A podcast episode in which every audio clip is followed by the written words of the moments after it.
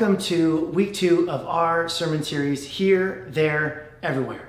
Uh, and here is our theme verse, Acts 1 8. But you will receive power when the Holy Spirit comes upon you, and you will be my witnesses in Jerusalem and in all Judea and Samaria and to the ends of the earth.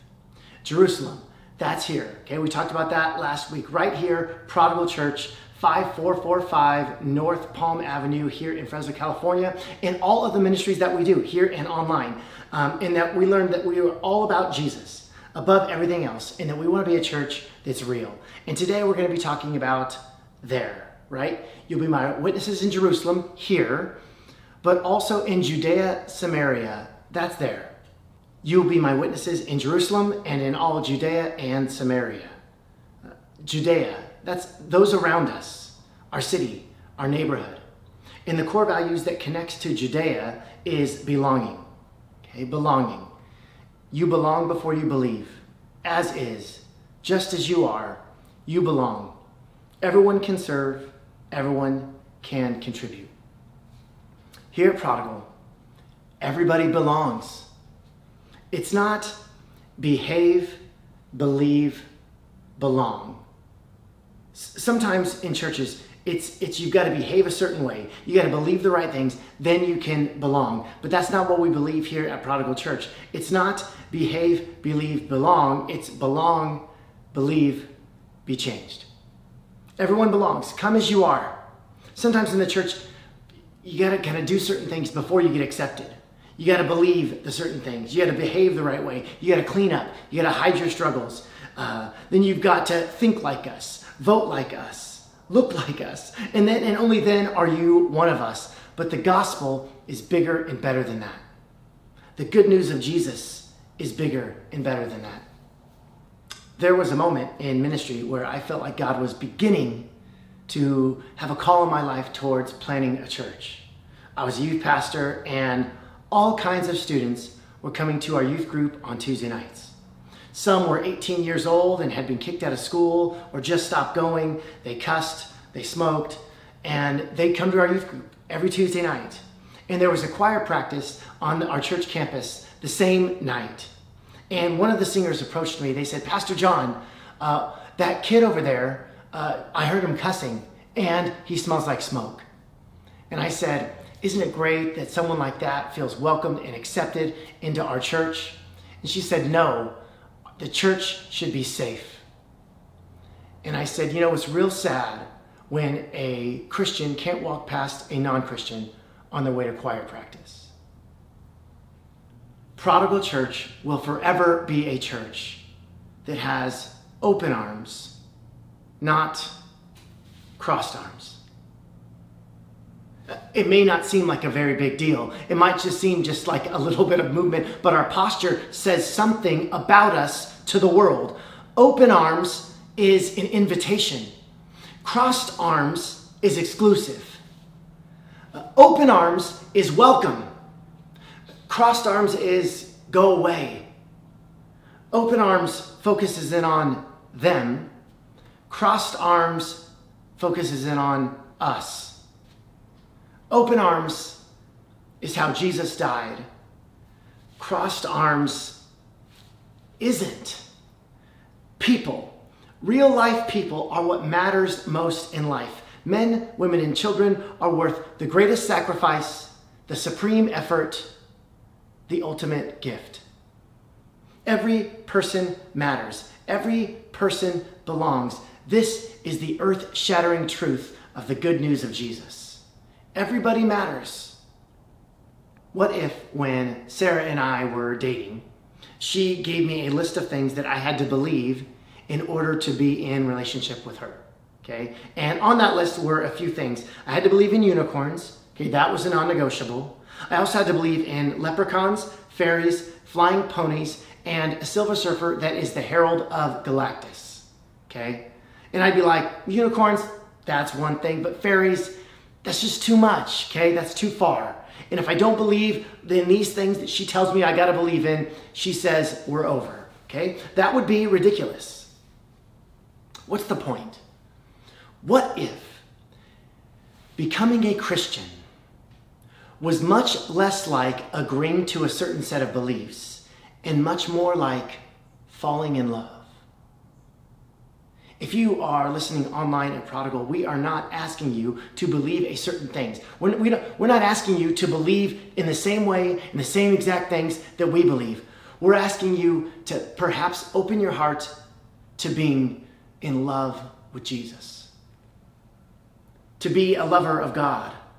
And who knows, He just might sweep you off your feet. My family and I were hanging out just this last week at my parents' house. And uh, my son Dex said, Dad, can you teach me how to play chess again? And so me and my dad and my son went upstairs and we started to play chess. My dad has this chessboard that I bought him when we were in Africa. And so it's these really cool hand carved wooden pieces. And if you've ever played chess or been around anyone who has, you know that the board is filled with different characters, right? You've got the knight that can only move in the shape of an L. You've got the rooks that can go straight forward or straight across. Uh, you've got the bishops that can go in diagonal. The king that can kind of do anything, but he can only move one space. The queen can do whatever she wants. And then you finally have the pawns. The pawns can go just one space forward. That's it. The pawns are very limited. Their only real value was in drawing out other players so that you can get them in a trap. Okay, so no one minds much when one of your pawns is killed. It was no great loss. The Gospels, Matthew, Mark, Luke, and John, tell us the life of Jesus, the, the stories of Jesus, the parables of Jesus, the interactions and the healings and the miracles of Jesus. And they all tell us that pursuing people that don't matter was a priority for him uh, tax collectors, sinners, sick people, prostitutes. To Jesus, there is no such thing as no great loss. Every person matters. This is the earth shattering truth of the gospel. The guilty matter. The guilty are loved. The God of the universe is in love with shameful people, you and me. G.K. Chesterton once wrote All people matter.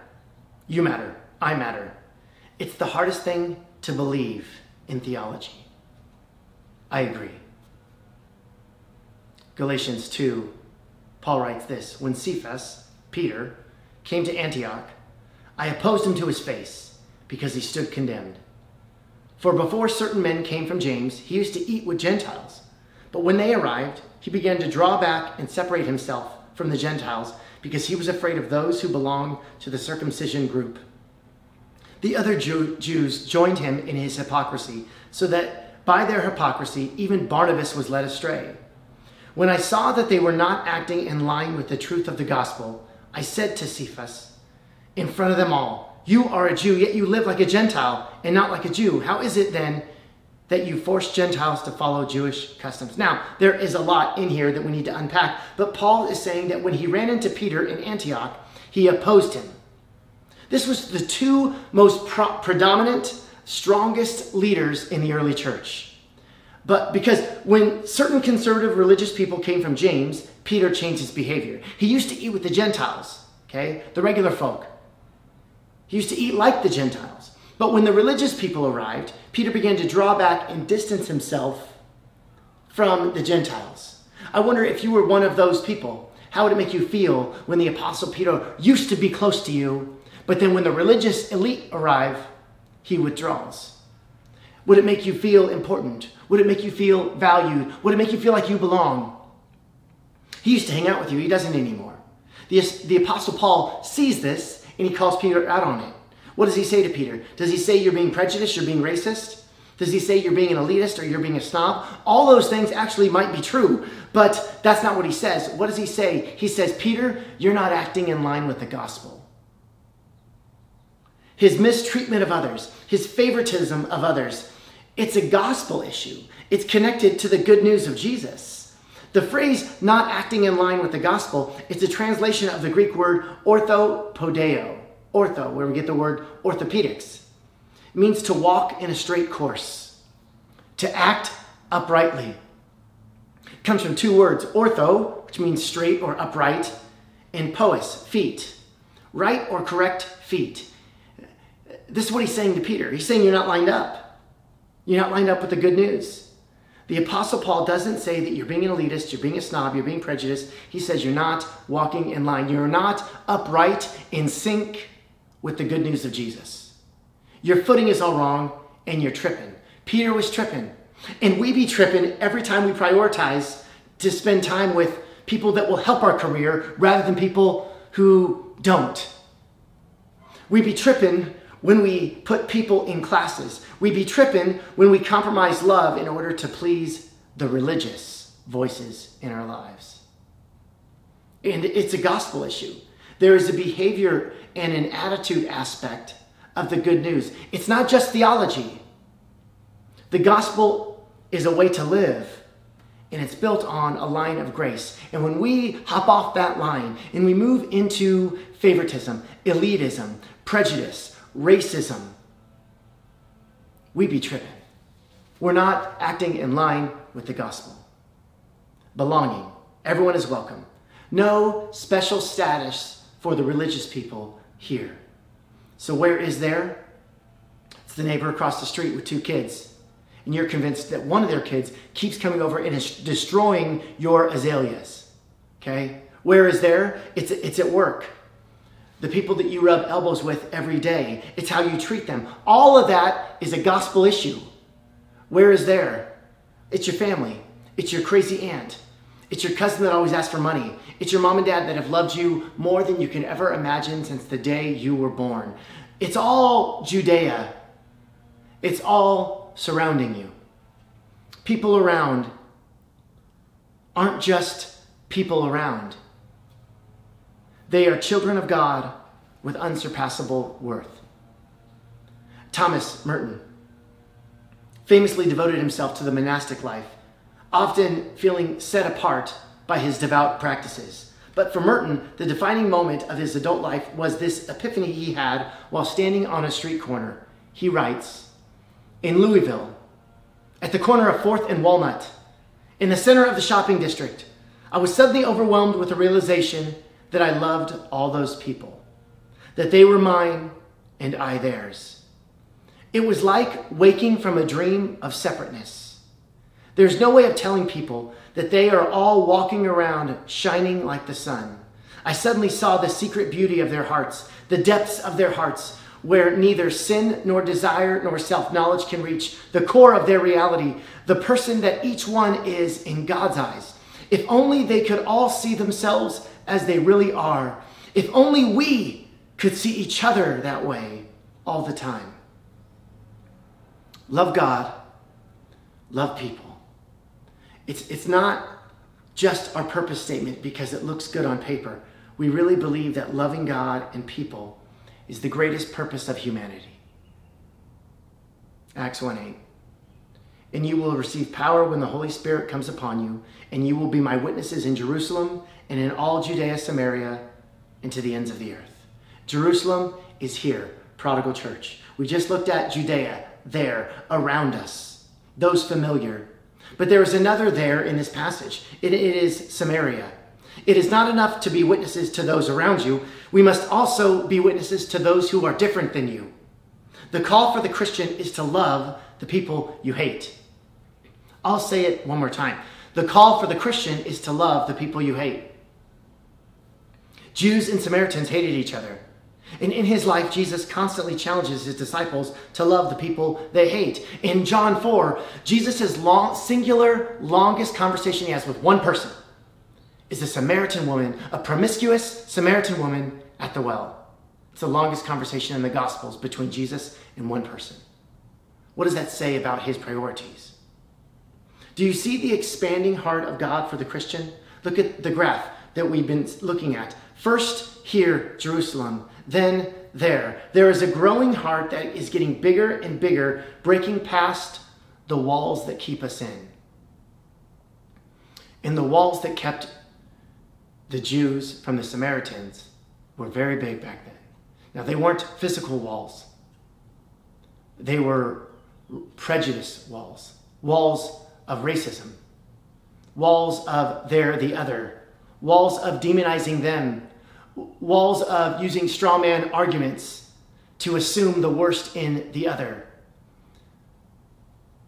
Jews and Samaritans hate each other, and yet here it is the call of the Christians to love the people you hate. The core value that connects with the second there, the Samaria, is diversity. Differences within a community creates beauty, depth, and wisdom. We strive to show Christ likeness in agreements and disagreements alike. Diversity is a gift to the church. We all shouldn't be the same. The ancient mystic Zerusa said, When I die, God is not going to say, Why weren't you more like Moses? He'll say, Why were you not more like Zerusa? Yes. Now, we love God's attention, God's focus. It makes us feel special. And you are special. Ancient Israel really loved God's attention as well. And they resented the fact that God wants to draw all people to himself. They wanted themselves to be the only apple of his eye, but your enemy is also the apple of his eye. Uh, we have Abraham. God says, You shall be my people, and I will bless you, and you will be a blessing. Israel often forgot that second part. They loved that God was going to bless them, but they forgot about being a blessing. Then they have this Exodus event, okay? Uh, 400 years after them being captive in Egypt, God raises up Moses and says, Let my people go. And the Exodus event was the defining moment for Israel that they are God's people. That showed that God is for us, not for our enemies. And it becomes the most pivotal event in the history of the people of God in the Old Testament. And yet, in the middle of that, God sends prophets hinting, pointing at a, a heart much bigger than just one people. Amos chapter 9, Verse 7. Are you Israelites more important to me than the Ethiopians? asked the Lord. I brought Israel out of Egypt, but I also brought the Philistines from Crete and led the Arameans out of Kir. Do you see the off the charts implications here in this passage in Amos chapter 9, verse 7? It's saying that the people of God are not the only people of God we are not the only important ones or special ones in God's eyes. The Exodus wasn't the only Exodus. God takes care of other people groups, has a heart for the whole world, not just your world.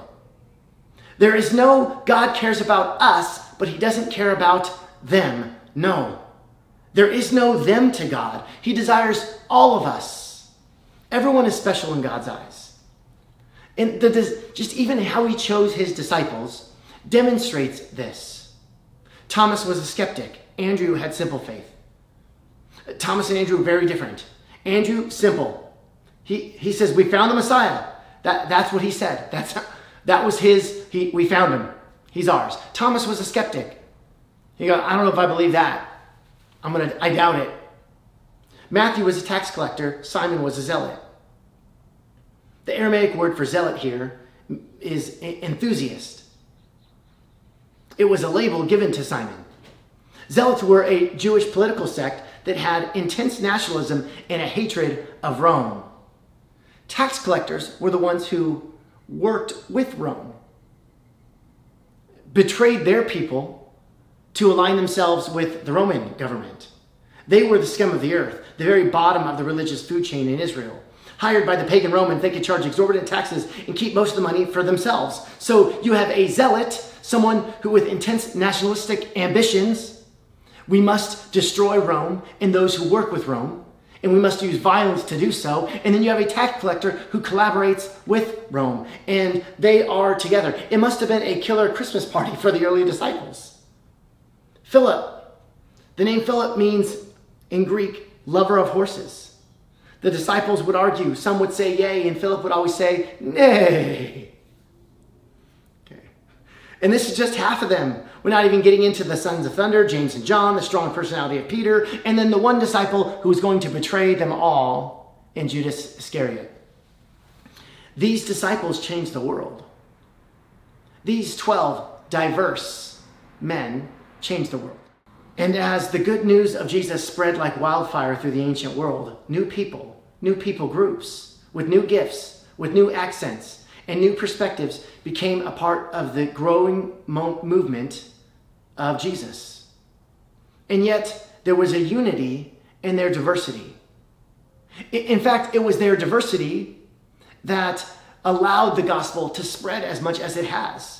Romans 12:1 says, "Therefore I urge you brothers and sisters, in view of God's mercy, to offer your bodies as a living sacrifice, holy and pleasing to God. This is your true and proper worship." The word bodies here is plural, but yet the word as offer as a living sacrifice is singular. So it's it's this plural. We all offer ourselves as a, sac- a singular sacrifice. That that it's all of us together as one. Together as one. There is a communal perspective here that we often lose in the individualistic culture we are immersed in. We offer our bodies together, multiple, as one singular sacrifice, holy and pleasing to God. Paul then goes on in Romans 12 to describe what this unified diversity looks like within the body of Jesus. It says this in verse 4 For just as each of us has one body with many members, and these members do not all have the same function. So in Christ, we, though many, form one body, and each member belongs to the others. We have different gifts according to the grace given to each of us. If your gift is prophesying, then prophesy in accordance with your faith. If it is serving, then serve. If it is teaching, then teach. If it is to encourage, then give encouragement. If it is giving, then give generously. If it is to lead, do it diligently. And if it is to show mercy, do it cheerfully. You all have gifts, and we need those gifts in the church. The Spirit distributes gifts uniquely, and it's a safeguard against individualism. We need each other if we are to display Jesus eh, to the world. We need all of your gifts. And throughout our five years as a church, we've taught on our core values. This is not the first time, almost yearly. Three years ago, we did a series called This Is Us, and I talked about diversity and how God gives us all unique gifts, and we are, we are called to use those gifts to bless the world. This past month, after VBS, I was talking with one of our volunteers. She had spent the week doing face painting for all of the kids at VBS. And it was hot. And it seemed like no matter how much she moved the umbrella, every time I looked at her, she was in the sun, okay, and triple digits. So the last day, I'm thanking her for giving up her time, for using her gifts to bless the church. And she says, several years ago, you had a sermon where you talked about us using our gifts to bless people. That no matter what our gifts are, God wants to use them. She said, That changed my life. That's why I'm sweating my butt off painting these kids' faces right now. And not only that, but this amazing woman has always loved uh, cosplay, right? Where you dress up as characters, okay? She's always loved it. Disney characters or whatever, okay? Lots of people enjoy that. Um, so she didn't stop at just blessing others with her face painting gift. She has gone to Storyland and other parks dressed as famous princesses. And when she goes, she brings so much joy and wonder, maybe even magic, to the lives of the children who interact with her. When she's asked if she works there, she says, No, I just want to use my gifts to bless the world. Wow. What gifts do you have that God wants to use to bless the world? Some of you are very good at business. You have had success throughout your career. It's been a great gift for you and your family. Your gift is meant to bless more than just you and your family. There is an ever expanding heart for the Christian. Our heart gets bigger, and that should affect what we invest in. We're asking you to invest in Prodigal Church. Help us continue to bring God's kingdom here, there, and everywhere. We want to thank you for joining us for week two of our series, Here, There, and Everywhere. We hope you've been challenged to use your gifts, no matter what they are, for Jesus, and that it's people that matter. Everyone has unsurpassable worth. Would you consider giving regularly to Prodigal Church? We know that beginning to give is very difficult. All good things are. Investing in Prodigal Church is investing in God's most valuable creation, people. God has used the generosity of this church to help families make it through the pandemic. God has used the generosity of this church to help people get free from addiction. You can begin giving today by going online to our app or website or use the giving boxes or kiosks in the back. Thank you so much for helping us be greater witnesses here, there, and everywhere.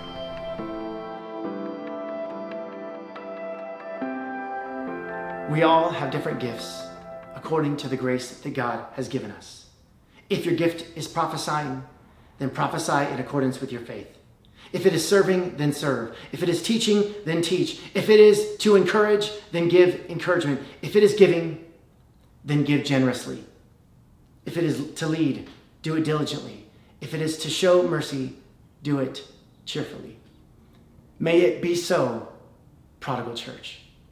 Jesus, help us to use the gifts that you have given us, our plethora, our variety, our diversity of gifts and abilities to bless your world, to bless your church, to show and share the love of Jesus. Thank you, God, that our call as a Christian community is that you belong before you believe. And our call is to diversity. That different views, perspectives, people help demonstrate your heart for the whole world. God, let the church be a shining light to the world of your love for us. And may we together offer ourselves as a living sacrifice, holy and pleasing to God, singular. We need you. Help us to be together, focused in on you and your heart. In Jesus' name, amen. We want to thank you so much for joining us online at Prodigal Church Fresno. Uh, next week is the finale of our sermon series Here, There, Everywhere, and we're going to talk about everywhere. And we can't wait. You'll have an amazing week. Peace in Ukraine.